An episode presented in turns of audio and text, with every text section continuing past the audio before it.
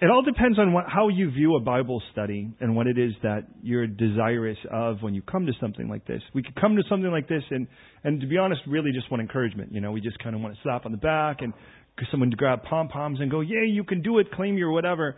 Uh, and, but the problem is, is that well, we're not always in a position when we should be doing that, and it's kind of like going to the doctor. Hey, who doesn't like to go to the doctor and actually the, the GP and have the GP just look and go, "You're in perfect health." Now, I don't know about you, that used to be the thing I would hear a lot. I'm hearing that less as I get older.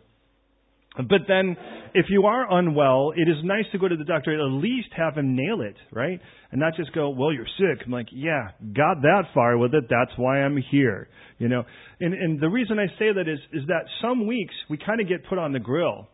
And we get put on the grill because what we really want is we want to be honest with ourselves about what really is truth.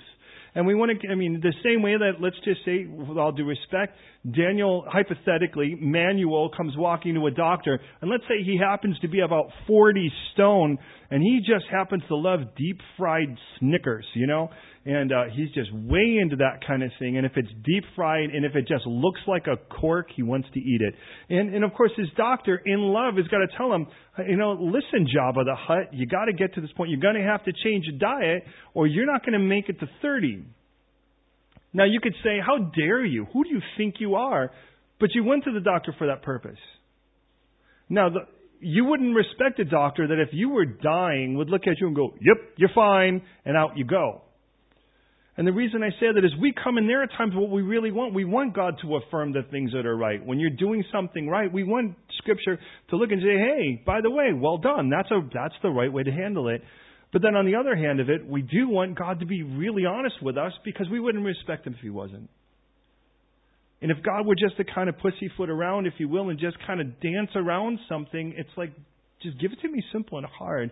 Well, God does that, and He certainly records people who, by the way, God actually lauds as being someone after his own heart, for instance, with David. He's a passionate guy. He's a man's man. He's, I mean, we, we see a guy that writes over 70 Psalms, and I don't know, maybe it's because of our music culture, but we sort of assume that he's sort of effeminate and bouncing around in tights and, and that kind of thing. And yet, this is a guy who people were writing songs about that would say David has slain his tens of thousands, and it, it's just hard for me to picture like Freddie Mercury, you know, Mercury whipping down a whole bunch of guys on the battlefield. And the only reason I say that is this was a guy, this was a man's man with a lot of passion, with a lot of, but that passion could also get him in a lot of trouble, and certainly that's been the case. As we pick it up in, in Matthew, I'm sorry, in First, Second Samuel 12, I should get to where in the world I'm supposed to be. We need to see the back verse to that, and you'll see that in your handouts, if you will. Understand, it told us in the last chapter, it was the time when the kings go out to battle. And that immediately is the setting God gave us in chapter 11. Because it was the time when the kings go out to battle, and God says, But David wasn't out in battle. Well, he was in a different kind of battle, and it was unfortunately when he was going to lose in. David was in his palace. And basically, David was in a situation that looked semblant to a rap video. I mean, he was he had the bling bling, he had all the comfort. In all ways, he was as comfortable as a king could be 3,000 years ago. But that was his danger and he sees a woman bathing on a roof. We, tell, we, we read that she had just been past her ceremonial impurity. In other words, if you'll pardon me for saying, she had just been through her cycle, uh, and her period, however you want to put that, and she's bathing as a result of that. Uh, and David, David sees her, and he tells his servants, "Get her for me. Who is she? Who that?" Now it's interesting because you think David would know.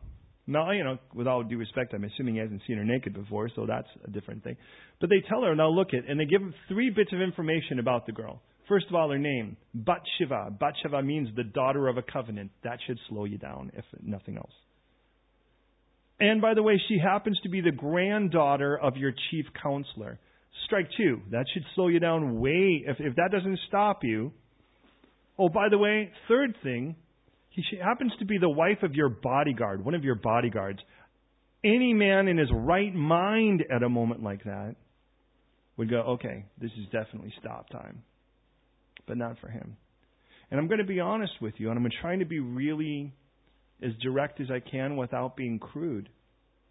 Man, when men get like to that point where they really feel like they need to have someone, they lose their mind.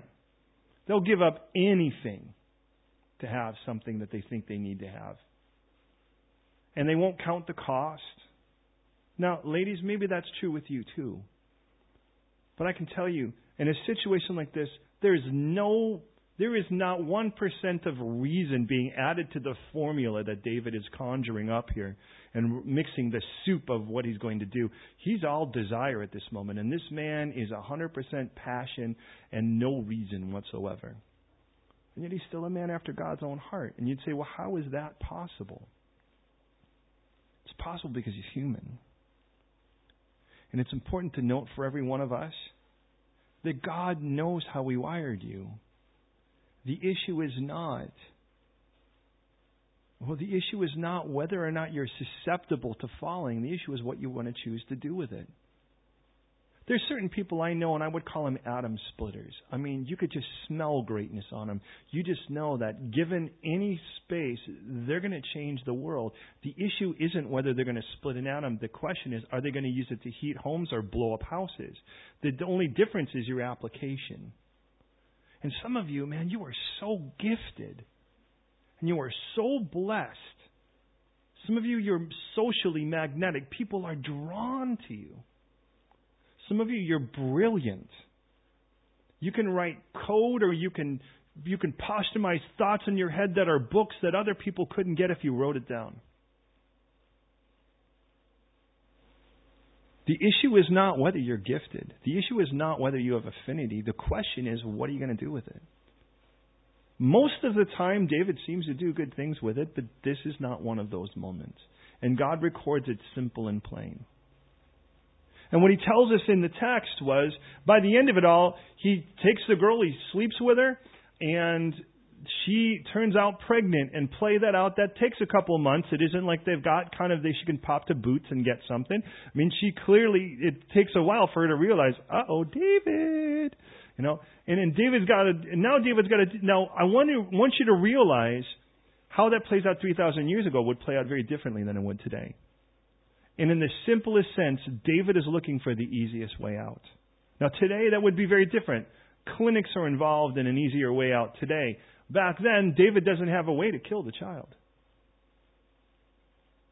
And so David now thinks, well, I got to try to get the husband back, and if I can get him to sort of, you know, sleep with his wife, well, then let's just hope that they can think that the baby is his. And what he's trying to do is the very thing Proverbs 28 tells us not to, and it says, "Whoever seeks to cover up his sin will never prosper, but he who confesses and forsakes it will find mercy." And David is just like any of us who would do something really stupid. The natural inclination is how do I cover it up? How do I pretend it didn't happen? How do I play it out so that it really wasn't what it was? Adam and Eve did that by trying to cover up their own bodies. Well, it turns out that the guy's too noble, so he won't sleep with his own wife. And, and there's this weird conversation where the husband, this bodyguard, I remind you of David, his name is Uriah, and he looks at him and he's like, How in the world can I sleep with my wife where all of the men in battle are in battle? Which I don't even know what could go through David's mind at that moment when he looks and thinks, Dude, I did. And, and I, it's just a weird thought that he's looking at this guy and he's trying to get him to just step down a notch in his own nobility. And look at, you know you're in trouble when you want somebody else to backslide to feel better. David tries and takes round two with it, and what he does is he tries to get the guy drunk. He gets the guy drunk, and the guy's more noble drunk than David was, seemingly sober. And now David's got a real problem on his hands this baby's going to come whether he likes it or not, and this guy's clearly going to know it wasn't his. So what does David do? David sends a note and he trusts him. The guy is so noble, he can send the guy's own death note. And he knows the guy won't open it up and read it. So he's like, Here you go. It's a signed letter. It's a sealed letter. Don't look at it and give this to Joab, the commander of the army. So what happens? The guy runs and he hands the and, and Joab reads the letter, and the letter says, "I want you to get to the hottest part of battle. Go forward, bring Uriah with him, with you, and then everyone take a step back and let this guy get drilled." David has just ordered his murder, and you know the sad part is Uriah died simply because he was noble. And so then she she mourns for her husband, and that's at the end of 2 Samuel 11. Do you have that there, verses 26 and 27? It says, Then the wife of Uriah heard that Uriah, her husband, was dead. She mourned for her husband, and it said, But when the mourning was over, David sent and brought her to his house. She became his wife and bore him a son, but the thing that David had done displeased the Lord. It is important to note, as we begin chapter 12, David, we would think at this moment from a, from a social perspective, people actually think David's gotten away with it. I mean, David's had servants. I remind you, David sent servants to get her. So David didn't just sort of dress up in a ball cap and a pair of, of Converse and sort of flip out somewhere so no one can see him. I mean, assumedly David wouldn't have worn that normally. But David actually had other people involved in this whole thing. He brought this girl in, and now look at how nice of a guy he looks. This poor pregnant widow, the poor husband died. She must be horrible. How sweet it was that David took her and married her so that she was making, you know, always made sure she was taken care of. Imagine the awards people would want to give her. Imagine the spin would happen in the news. Oh, super kind king taking this. And everybody's going, yeah, that was really great, king. Wow, you are so sweet and sensitive. And God's like, no. Big bag of nope from God. And that takes us to chapter 12. It says, Then the Lord sent Nathan to David. Do you see that in the text? And he came and he spoke to him. We start with this. Nathan's God's mouthpiece to David. He was introduced in 2 Samuel 7. Because David wanted to build God a house, and Nathan thought that was a great idea, but unfortunately, Nathan didn't take the moment to try to discern the difference between David's well intentions and God's will intended. So, this is Nathan's second visit, and he's going to nail it this time. And we really, to be honest, after this chapter, won't see him for the rest of the book. We won't see him until 1 Kings 1, the next book, first chapter, when one of David's sons tries to take the kingdom from him. And unfortunately, Nathan isn't invited to the party. So here, Nathan is going fishing into the pond of David's conscience without David even knowing it. So Nathan shows up to David, and he came to him, and he gives him this parable. Now, I remind you, David is the Supreme Court judge at the moment. So when Nathan kind of throws the situation out, I'm under the impression David actually thinks he's hearing a genuine case. Well, he is. He just doesn't know it's his own. And here it is. Nathaniel says, or Nathan says, There were two men in one city, one rich and one poor. The rich man had exceedingly many flocks and herds. But the poor man had nothing except one little ewe lamb. That's a little female lamb, which he had bought and nourished and it grew up together with him and his children, and it ate of his own food, it drank from his own cup, it lay in his bosom, and it was like a daughter to him. And a traveler came to the rich man, who refused to take from his own flock and from his own herd to prepare one for the wayfaring man who had come to him, but he took the poor man's lamb and prepared it for the man who had come to him.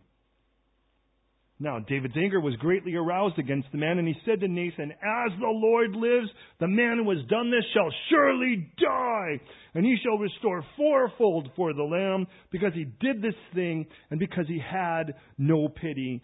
So Nathan said to David, Well, you demand.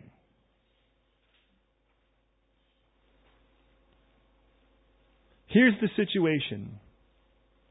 Nathan has shown up to David David has no idea that he's being set up. And Nathan goes, I really need you to pass judgment on something here, Kingy. Shoot. Well, first of all, you need to know there are how many characters are listed in this particular story?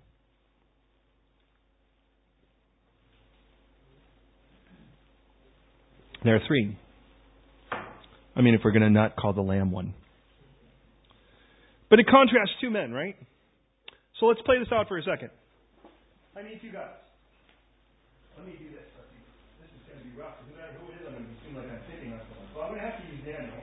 I'm going to have to use Hugo. Because they have to forgive me. And y'all of you do, but it's just going to be a little easier with these guys. I mean, if you like, you just meet me and I do this, you may never come back. I have a feeling these guys come back. So, I'll be, honest with you, I'd be tempted to make you the little ewe lamb because. Sorry, just kidding, just kidding. Okay, so he says, here's the situation I need you to pass judgment on. Starts with the fact that there was this king, this guy, and this guy had so much. He had an abundance of everything. He was living large. He had no shortage of anything. If he wanted it, he snapped his fingers, he had it. If it was instant, if there was a way that he wanted it, it doesn't matter whether it was the Bentley or the gold plated microwave, the boy was getting it.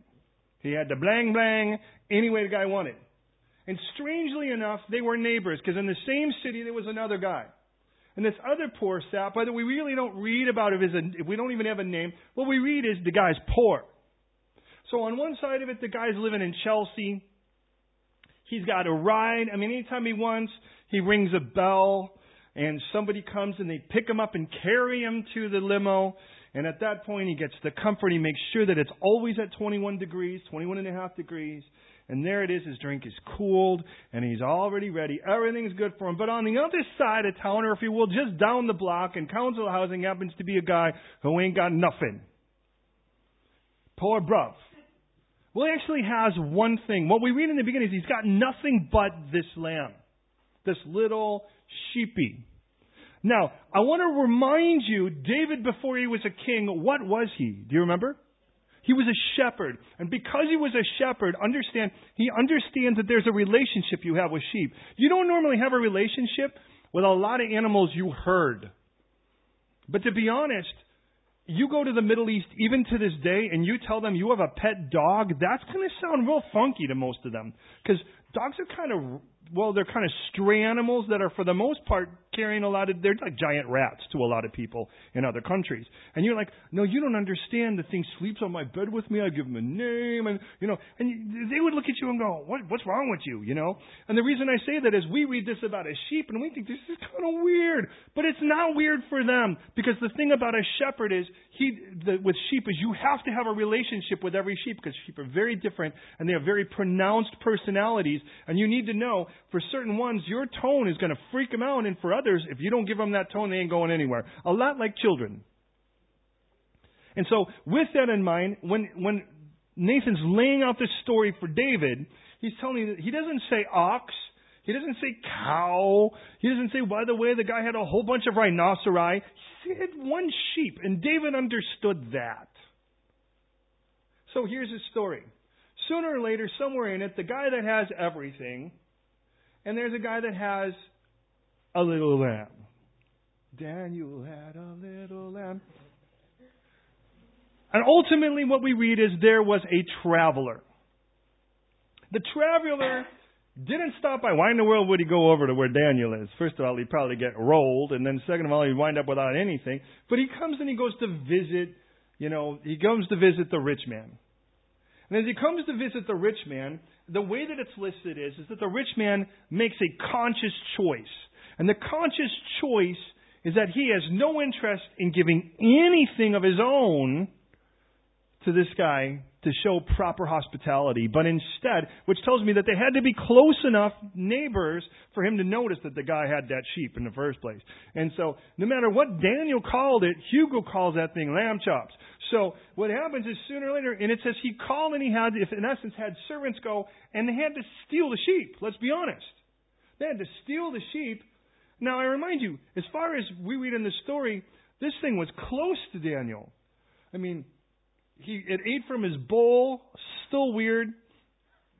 It slept in his bosom, still weird. But for some of you, you can't even go to sleep unless your dog's like right there and your arms wrapped around it. Now you may die single for it, but at least you're happy for the moment. Now, now look, with all due respect. Now, with that in mind, Daniel's got this sheep, and it tells us, by the way, that it was raised with his kids, which tells us that he had the sheep longer than his children. And somewhere in it, what that means is the kids, all they ever knew was that sheep. That's a weird thought in that sense. I mean, how intimate and how, and, and again, to the pure, all things are pure. Nothing funky or weird about this. This is a sweet situation. It's a pure and a sweet situation. So pure and so sweet. David goes mental when he says, and the guy went and he killed. Now understand what he had. He had, he had to steal that thing from him. And then not only did he have to steal that thing from him, he had to kill that thing. And then not only did he have to kill that thing, he killed that thing, and then he handed it over to the traveler. Does that make sense? So ultimately, by the time we're done, this guy who has everything except the one thing over there that that guy had takes the one thing over there. Now go ahead and have a seat. Thanks, guys. Now, ultimately, David goes mental. And it's interesting because in this story, and it tells us he bought it, he nourished it, it grew with his kids. They supped together, they were close, it was precious, like one of his children. And somewhere in this, you had this thing. And David now flips out and he goes, the full extent of the law needs to come down on this guy. Now, it's interesting because I'll be honest with you, we seem to have two pairs of spectacles. The pair that we keep at home when we look at our own sin that makes everything smaller, and the pair we wear when we look at everybody else's that makes it bigger. And it is amazing how my sin looks so much worse on you than on me. And it's like, for me, it's just a little something, but for you, it's a huge deal. And like, well, you're clearly a filthy, rotten pig if that's what you're thinking. Uh, not that I thought that this morning. And that becomes the point here. Now, please hear me in this. Because as David, we read, by the way, his anger was aroused. Literally, his nostrils flared. He was like, and he turned kind of you know, green, his shirt ripped open. He's like, Bleh! and in that, then, he says two things. First of all, you better kill that guy. And I remind you, at this point, this is a king's command. So that means this is his verdict. You got to kill that guy, and he needs to restore fourfold. No, I don't know about you, but my thought is maybe he should restore fourfold before they kill him. Because once you're dead, how in the world are you going to restore fourfold? But if I had to restore fourfold and then they killed me, I'd restore to you threefold and wait on that last one. Because I know that once I'm done, they're going to kill me. No, he, now, why in the world does he give us that? Because it goes all the way back to the book of Exodus, chapter 22. And listen to this. It says in Exodus 22, verse 1, if a man steals an ox or a sheep, and slaughters it or sells it, he shall restore five times for the oxen, five oxen for the oxen he stole, or four sheep for the sheep. Now, let's face it, Nathan could have played the ox thing, and that would have been restoring fivefold, but then also David was a shepherd. And it says in the next verse, if the thief is found breaking in at night, and he's struck and he's, de- and he's dead for it, there'll be no guilt of bloodshed. But if he breaks in during the day, You'll be guilty if you kill him because you could go get your neighbors, is the whole point of it. And it says, But he shall make full restitution regardless. If he has nothing, then he shall be sold for his theft. So the full length of the law, the hardest it could be, you know, like when a judge looks and he's like, what do we give you? We can give you probation. We can sort of, you know, what do we call that? Sort of wait on your sentence. Or the maximum fine, the maximum punishment is this. David throws the book at this guy that he doesn't realize he's throwing it at himself. And he's like, look it. So this is what you need to do. You need to kill the guy because clearly the guy did this at night because who after all would steal a sheep otherwise?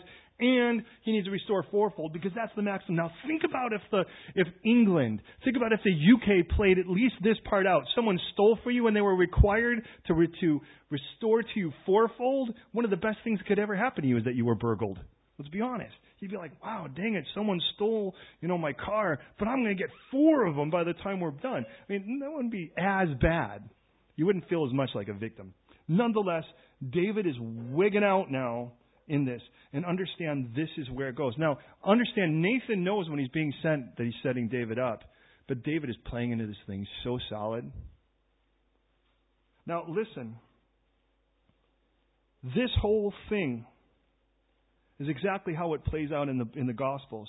It tells us, for what it's worth, in James chapter 2, verse 13, not a gospel, but a, an epistle afterwards, that judgment without mercy will go to him who shows no mercy, but mercy triumphs over judgment. If you remember the story in Luke 19, there was a chief tax collector. He wasn't just a tax collector, he was the boss of the tax collectors. And we know him as a wee little man. So his name was? Thank you, Zacchaeus. And when we read as Zacchaeus, then Jesus, of course, he climbs up the sycamore trees up there, hey, and Jesus is like, hey, I'm coming to your house tonight, and everyone freaks out. And he is so moved by it, he says this, listen. Zacchaeus says, Lord, Look, Lord, I give half of my goods to the poor, and if I have taken anything from anyone I, by false accusation, I will restore fourfold. Or literally, I do at this moment restore fourfold. What is he doing? He is paying back the full extent of the law. What shows us, Jesus says salvation's come to this house today. And what you see was that he's no longer a thief. When is a thief not a thief? Not when he stops stealing. To be honest, when he starts giving. It tells us, He who steals, let him steal no more, but rather let him work with his hands that he would have something to give. I kind of like that. In this situation, David's being set up. He's like, So, David, let me, let me roll the situation out to you. What do you think you should do? And David says, We should throw the book at this guy. He needs to restore fourfold, and he should die. Nathan looks at him in verse 7 and he says, You're the man. Thus says the Lord God of Israel I anointed you king over Israel, and I delivered you from the hand of Saul. That was his predecessor who wanted him dead. I give you your master's house and your master's wives in your keeping. Now, notice your master's wives. This was not God saying, I gave you a bunch of wives and God was endorsing polygamy. They were not for David's marrying, but for David's keeping. Saul had wives that apparently were given to David to watch over. This was not for David to sleep with. He's like, now understand, when a king, when a new family or a new dynasty takes over an old dynasty, the old dynasty has the possibility of rising up again by family. So what happens is if the sons die, and of course that was the case with Saul's family, what you find is you have concubines and wives that tend to remarry and then they try to raise up somebody against the new king. So for David to be over that, what God said is, I gave you a kingdom that was indisputable and no one was going to get it back. It wasn't saying, I just gave you a bunch of women for you to go and do your, whatever you wanted with them. I gave you your master's house and your master's wives into your keeping, and I gave you the house of Israel and Judah. And if that had been too little, I would have given you so much more. James 1:16 says, "Don't be deceived, beloved brothers. Every good gift and every perfect gift is from above and comes down from above from the Father of lights in whom there's no variation or shadow of turning." He says, "Listen, if it's a good gift, it only comes from one place, and that's the Father of heavenly lights in whom there's no shadow of turning." It tells us, for what it's worth, in Psalm 84, that no good gift will he keep from those who walk uprightly. James says, You know you have not because you ask not. And when you ask, you don't have because you really aren't interested in getting it for any purpose but your own selfish ambition. Understand, if you don't have it, and you've asked God for it, it's not good. It's just that simple. Now, that doesn't mean it could be good later. It just means it wouldn't be good now.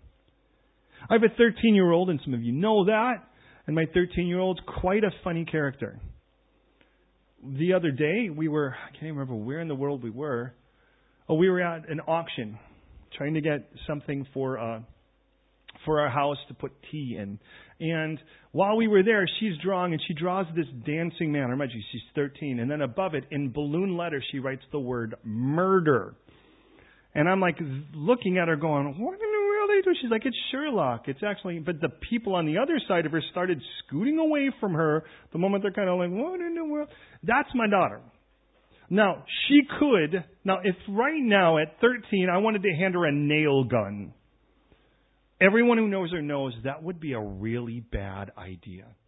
I have a feeling she might get trigger happy and see how well this thing works. Now, she may someday wake up and want to be a roofer or a finishing carpenter, for which such a tool would be a great thing. But right now, it's not so good.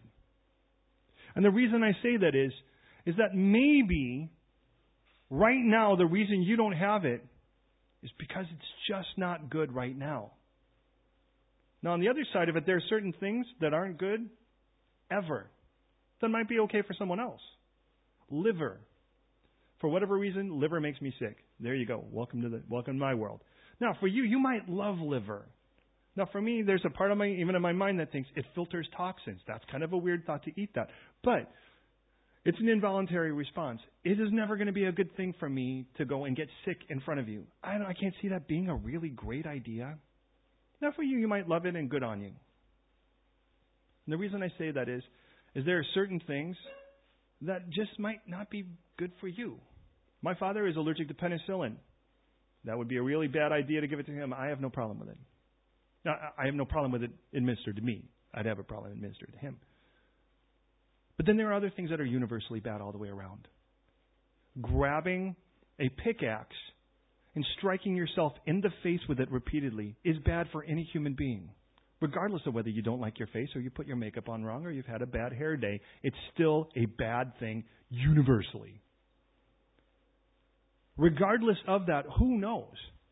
There are certain things. I mean, there's a girl that we knew. She, imagine this, ladies. She would get migraines from eating chocolate. She's still a Christian, even though she thought God had punished her. She's still. And the only reason I say that is, is that it took her quite a while to discover why in the world she would get these migraines.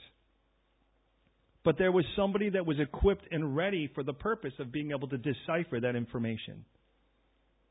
Here's the unique thing about all of this your heavenly Father, God in heaven, knows exactly what's good for you and what's not. And He knows what to give you and when to give you and how much to give you. And He knows when not to. And what God is saying to David is something we all need to take to heart, and that is listen, I, I give you so much more in abundance than you actually even need. And if you needed more, no doubt I would give it. So why in the world are you actually looking elsewhere? What do you really think you're going to get that God can't give that somehow is going to be good? Think that through. I mean, if God isn't giving it to you, and you're asking Him for it, you need to trust Him that He knows it's not good right now. But what's interesting is God's not a God of nots, He's a God of instead. And in such a situation, often God will fill the space, first and foremost, with Him. And if you can't let Him fill those base things in your heart, nobody else is going to be able to fill it if, if you won't let God do it and it's built for Him. Because God's infinite, and if He built that space for Him, nothing else is infinite to fill the space. In our situation here, Nathan is now landing this story with David, and he tells him, Look at David, do you realize who you are in this story? You're the guy that had everything but the little lamb. Now, hear me on this. Because in the book of Job, chapter 1, all of the angels of God present themselves to God. And in that, God gets, into, God gets in a conversation with Satan.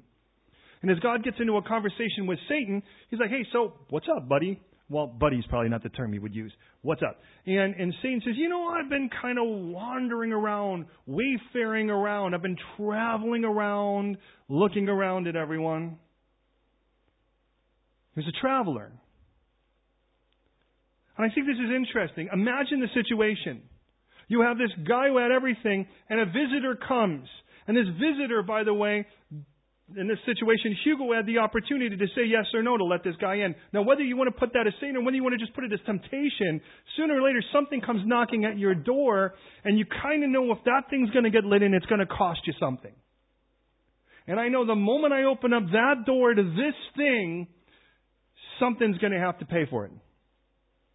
So in this particular situation, notice in this situation that he has less care for the guy that lived next door to him or wherever within his sight than he did the, the person he let in.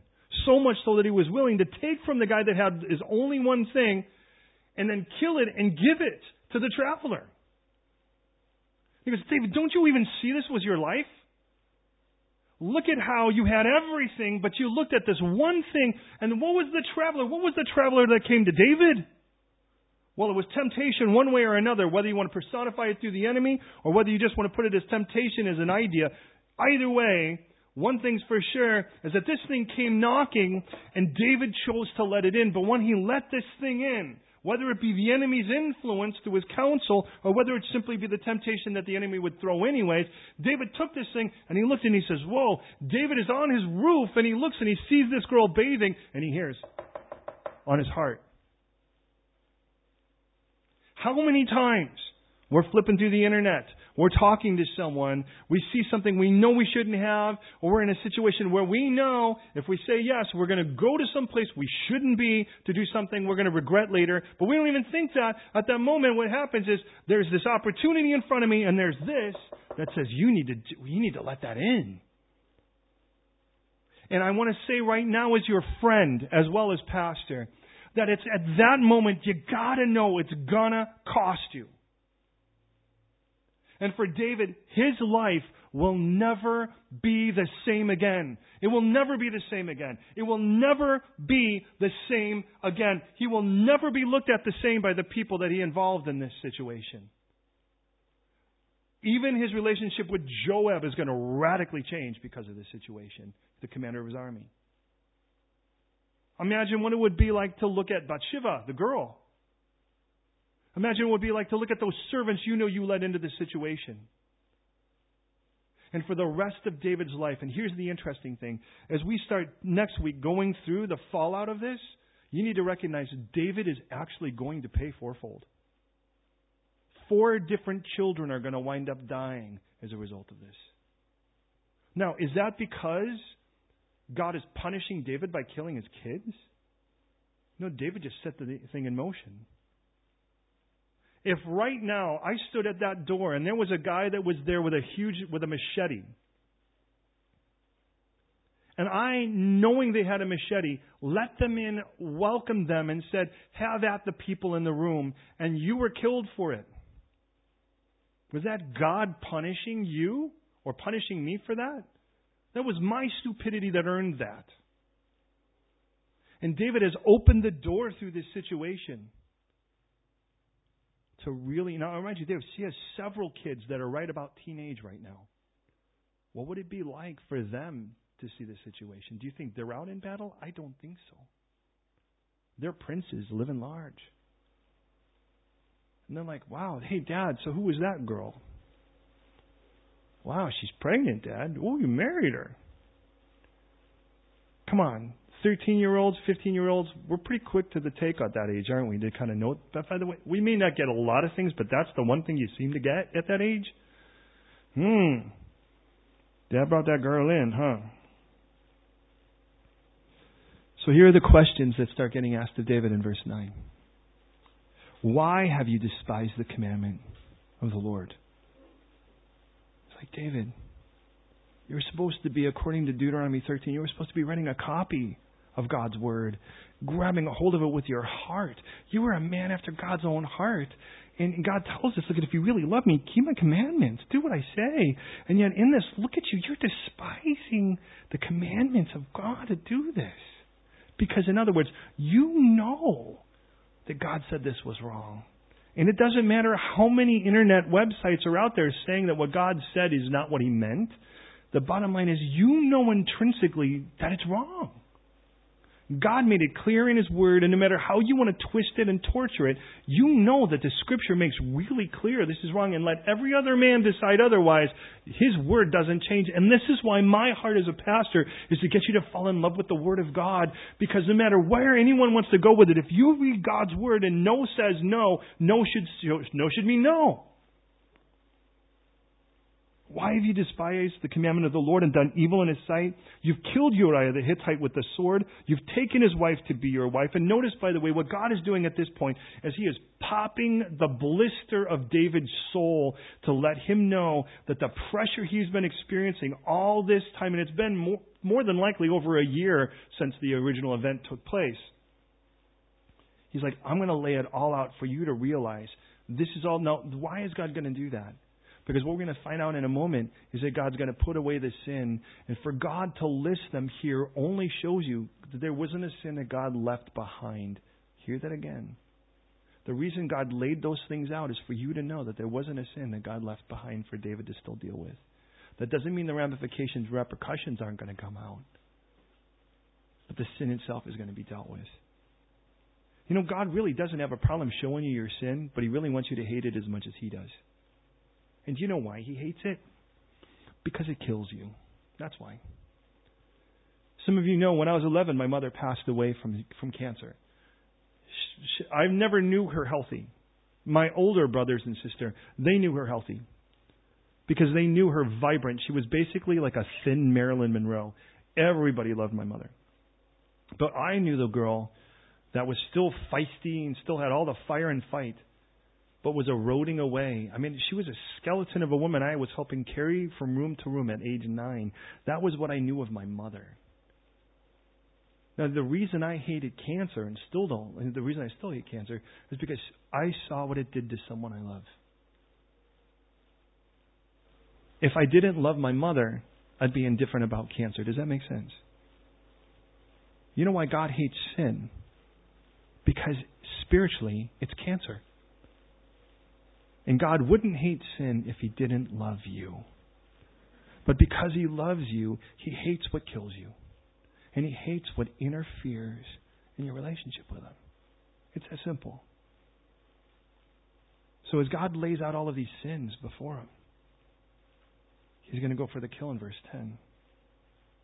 Therefore, the sword. I mean, since you, it said you've taken his wife to be your wife, you've killed him with the sword of the people of Ammon. And then verse 10 Now, therefore, the sword will not depart from your house, but because you've despised what in verse 10? God's like, You despise me. Now understand, this isn't God being angry. This is God being hurt. This is God grieving. He's like, David, you are after my heart. David, you wanted to be where I am. You wanted to build a house where we could just be together for eternity. And now look at you. You acted in a way that totally it was an act of hatred against me. Now, two, can two people be in love and still do something that's an act of hatred towards each other? I've seen it on more than one occasion. Does it make them unmarried? No, but they certainly need to deal with it. And when God looks at this, He's like, You realize when you were doing this, you were acting like you hate me. You know, we don't even realize that God is that involved in our lives. And not only that God is that involved in our life, that He's that emotionally involved in our lives. I mean, if I knew that my wife were watching and I were like punching myself in the face in front of her, I could do that despite her because I know that she loves me. No matter how I want to treat myself in that, you could see her saying, you know, in doing that, you acted like you hate me. And understand the reason God is doing this with David is he's sequestering that shepherd guy that 15, 20 years ago, 30 years ago, just laid in a field and said, Oh Lord, oh God, how majestic is your name in all the earth. When I consider the work of your fingers, the sun and the moon and the stars that you've made, I start to go, Wow, who am I? You know, you made me a little lower than the angels, and yet you gave me all this authority. Oh God, you are so awesome. I think there are times where God just kind of goes, Remember that time when you were in love with me? Like when he speaks to the church in Ephesus, and he's like, You know, you do all of these really cool Christianese things, but you left your first love. He goes, You know, you're, you're still doing stuff. But where's the love? And when God's speaking to David here, he's going, Listen, please, you despised me in this.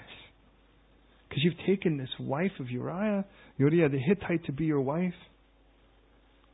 So thus says the Lord, verse 11 Behold, I will raise up adversary between you and your own house. I will take your wives before your eyes and give them to your neighbor. And he will lie with your wives in the sight of the sun. For in, you did this in secrecy, or secretly. But I will do this thing before all Israel, before the sun. He's like, Look at again. You want to try to cover this thing up it's going to blow up. Sooner or later, the lie is going to make its way to surface. And we've seen people that have somehow kind of, you know, well, your sin's really horrible, but my little thing that's really huge, it's really nothing, and you need to just deal with it and put it away.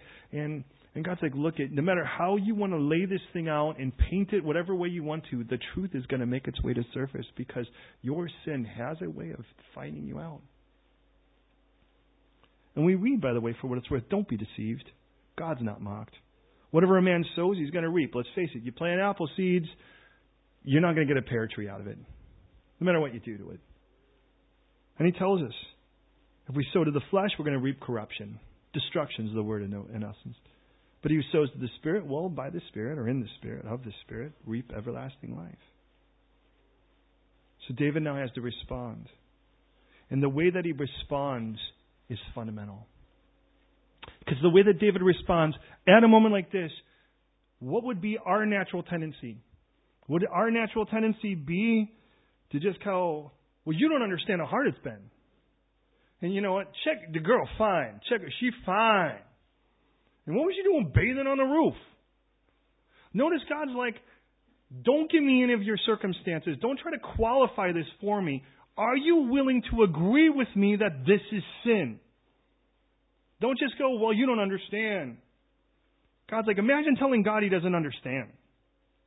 God's like, oh, you're right. That's my defect. Help me understand. God has no kryptonite. And David does what any man should do at a moment like this. Because I've sinned. I've sinned against the Lord. David's like, you know, you're right, and I'm wrong.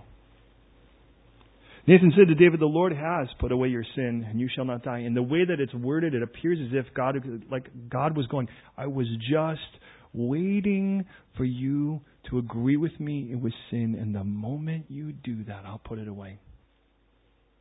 But you want to tell me, you know, you don't understand.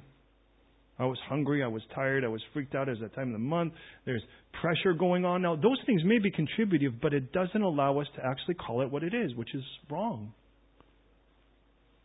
Are those extenuating circumstances? Sure. And let's be honest, in the court of law, sometimes these things play out. But if we're going to be really honest with ourselves, nothing heals a relationship by playing those things into it. When you're wrong and you treat somebody wrongly, what they really need to know is you agree with them that it's wrong. By the way, the word for confession in the New Testament is homologamos. Homo means same. Logos or logos means reason or logic or understanding or word. And it's like the idea of real confession is not sorry. Let's be honest. Here, we say that without, we, it's, an, it's sort of an involuntary response. I've watched some of you run into inanimate objects and say you're sorry to them. It's like, oh, sorry. Like, oh, you know, you know and, and the only reason I say that is it's a natural response for us now. But let's be honest. You know, you hurt someone and you look and go, sorry. What you're saying is, you know, stop being so moody about it. Get over it. There's no sense of wrong in that. But a real confession is, I need to let you know you called this wrong and I agree with you. This is wrong. It is amazing how that starts to heal a relationship. And that's what God was looking for with David. David, you've been spending over a year pretending like this wasn't wrong. And he goes, Look at the Lord has put away your sin. You're not going to die. David, though that was your judgment, God's going to show you mercy. However, because of this deed, you have given great occasion for the enemies of the Lord to blaspheme. Well, the child who was also born to you, he's, he's going to die. She'll surely die. Now look at David, because he's a songwriter, we have this blessing to bring this around to close. Is that David writes songs? Because if you are a songwriter, you should write songs. Anyways, and, and in that, what you get in a songwriter's, a real songwriter, in my opinion, is you get to learn the heart of an individual. Look at if I heard five songs you wrote and I don't think I know you any better, I'm going to really question what kind of songs you're writing. And maybe what I'll know is maybe there isn't a lot of depth there and that's why I'm not getting anything. But the reason I say that is I want you to hear David and this because he writes two specific songs about this event. One when he gets nailed by Nathaniel by Nathan and the second, the result of being told that God has actually forgiven him. So I'm going to actually ask this. I'm going to ask my two actors to come up. I'm going to ask them, to, and I have it here in front of you to make it. Come on up, you guys. I'm going to drop this. I'm going to drop the fire. Yeah, why? What am I thinking? Okay. So let's do this. Daniel, if you would, would you be willing to read Psalm? The two of them, by the way, you have them there, is Psalm 51 and then Psalm 32. And uh, let me see if I can make sure you have that. So, Psalm 51. Oh, good.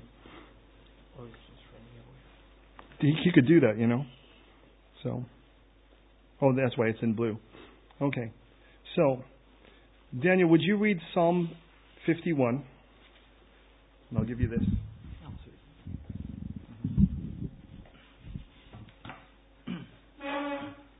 Make sure you do this right into this because I'm a lot louder than you are. Hello. Okay. Psalm 51, verse 1 says this To the chief musician, a psalm of David when Nathan the prophet went to him after he had gone into Bathsheba. Have mercy upon me, O God, according to your loving kindness, according to the multitude of your tender mercies. Blot out my transgressions, and wash me thoroughly from my iniquity, and cleanse me from my sin. For I acknowledge my transgressions, and my sin is always before me.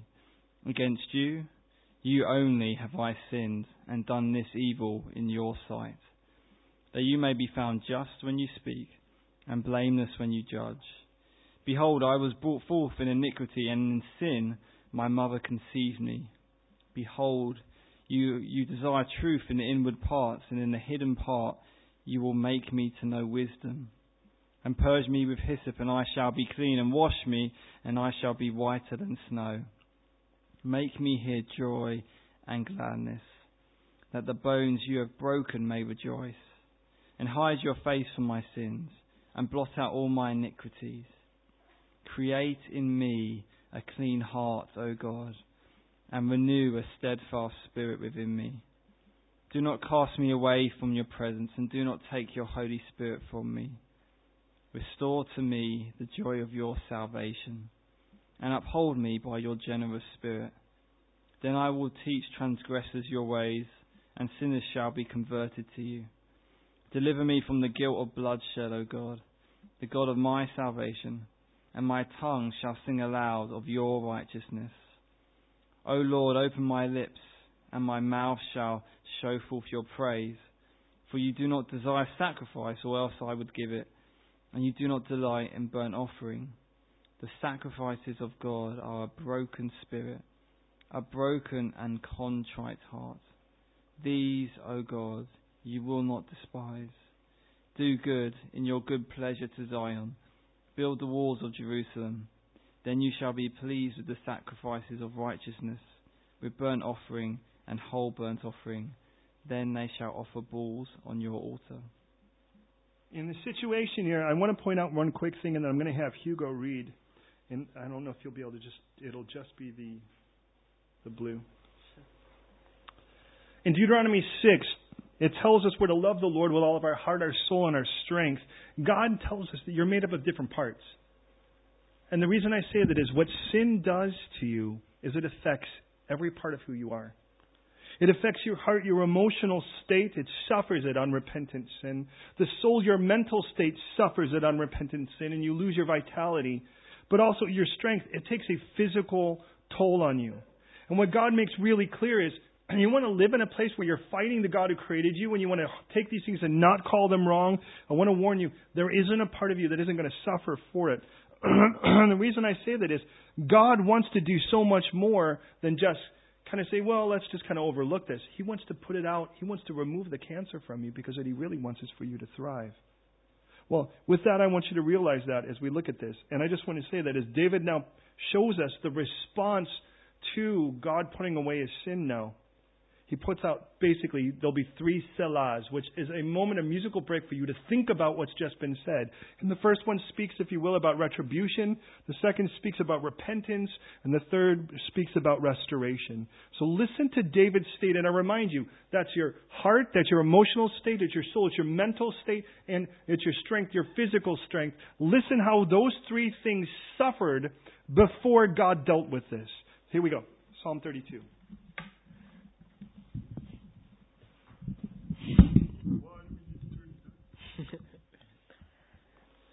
Blessed is he whose transgression is forgiven, whose sin is covered.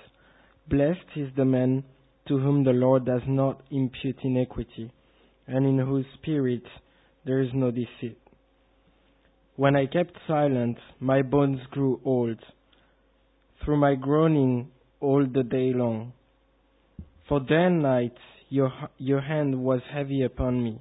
My vitality was turned into the, the, draw, the draw of summer. I acknowledge my sin to you, and my iniquity I have not hidden. I said, I will confess my trans- transgression to the Lord, and you forgave the iniquity of my sin, Selah. For this cause everyone who is, who is godly shall pray to you in a time when you may be found. Surely in a flood of great waters they shall not come near him. You are my hidden place. You shall preserve me from trouble. You shall surround me with songs of deliverance, Selah. I will instruct you and teach you in the way you should go. I will guide you with my eye. Do not be like the horse or like the mule, which have no understanding, which must be har- harnessed with bit and bridle, else they will not come near you. Many sorrows shall be shall be to the wicked, but he who trusts in the Lord, mercy shall surround him. Be glad in the Lord and rejoice, you righteous, and shout for joy, all you upright in heart. Look at the difference. David starts the first psalm with God, please go ahead and have a seat. Thanks, guys. God, please have mercy on me. Now, again, I remind you, mercy is not getting what you deserve. David knew that he deserved the punishment that even David himself offered in judgment to the guy that he thought in the story that he just didn't realize it was him. And he's like, God, please have mercy on me. He goes, that the bones you have broken could rejoice. But did you notice in this story, or in this psalm, I'm sorry, this song, he says in verse 3, when I kept silent, in this time when, okay, I married the girl at this point, she's had her baby, everyone thinks it's cool. He said, My bones grew old. That is that physical sake. If it was his bones, his groans, and his moans. His bones grew old, then he groaned. That was his emotional state. He was so discordant in his own heart that he would groan over it. And then he said his vitality, leshad is the word, it means to be his freshness was turned into the drought of summer. He just dried up as a human being, and that, if you will, was his soul. It's like his mind was dry, his heart was just completely torn apart, and his physical strength was just shot. And the reason I say that is, is that when God came to, to deal with David's sin, he didn't just come to push it in his face. God came to rescue David. And I want you to realize God has come to rescue you today. He doesn't just kind of go, well, let's not deal with that sin. First of all, God wants you to call sin what it is. But then when you call sin what it is, understand God's like, how about I punish it for you? And that's the whole story of Jesus. Jesus dying on the cross shows that the sin was paid for, and his resurrection from the dead shows that it was enough.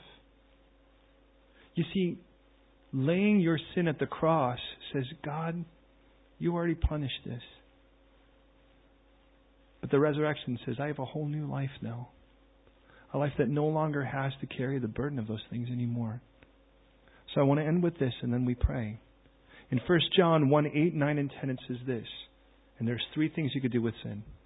If we say that we have no sin, we deceive ourselves and the truth is not in us. That's one option. You could say, I don't know, sin doesn't really doesn't exist. God's like, well then you've lied to yourself. Congratulations.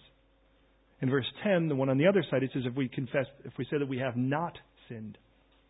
Well, there is sin, I just haven't done it. It says we make God out to be a liar and his word has no place in us.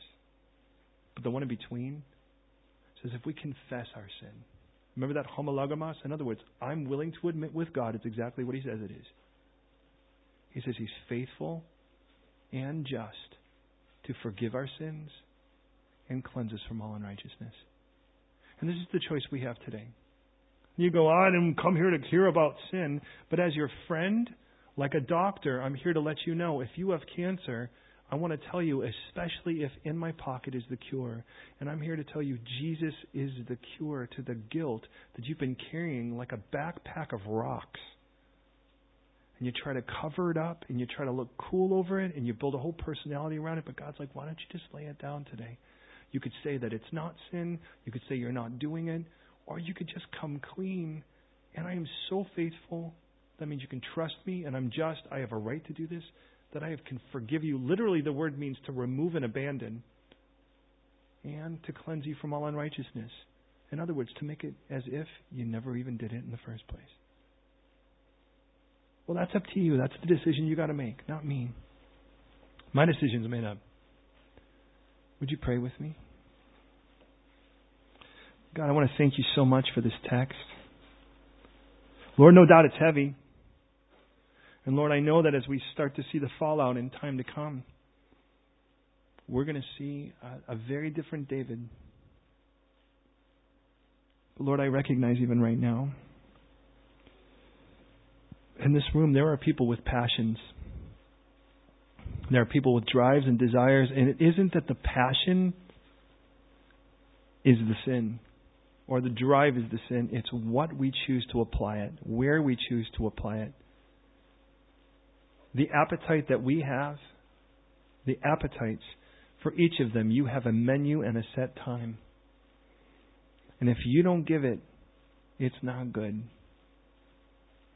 So I pray right now for whatever is eating away at our souls, whatever has, in essence, dried our vitality to the drought of summer, whatever has caused that groaning in our own beings, regardless of whether everyone else thinks it's cool or not. We know inside of us we're falling apart and we're eroding and we're decaying. Let your Holy Spirit right now bring those things to our mind and our hearts. We just want to lay them before you and agree with you. They are wrong. And because they're wrong, we ask you to forgive us. Because you are faithful and just to forgive us our sins and cleanse us from all unrighteousness. Jesus, we do confess you died on the cross so that all of our sin could be punished. There's no other option out there where our sin actually gets punished instead of us being punished, except this one. So I understand why, Jesus, you say you are the only way, truth, and life, and you are the only way to the Father. Because any other way puts us with our sin in our own hands, standing before a perfect, righteous, holy God. But with you, Jesus, that is laid at the cross, and we can stand perfect and pure with the innocence of Jesus, with you, Jesus, upon us. And Jesus, I confess that you have paid for everything at the cross. You rose again to give me a new life. Let me walk in it now. Be my Lord and lead me. So, Father, here I am. I lay myself before you and I admit these things are wrong. Forgive me of them, I pray. In Jesus' name. If you agree with that prayer, I ask you to say, Amen. Well, Lord, you've heard our prayers tonight. We recognize this is a heavy chapter, but I thank you, Lord, that you've taken us to the GP for the purpose of healing. So do that healing work now in each of us, we pray. In Jesus' name. Amen.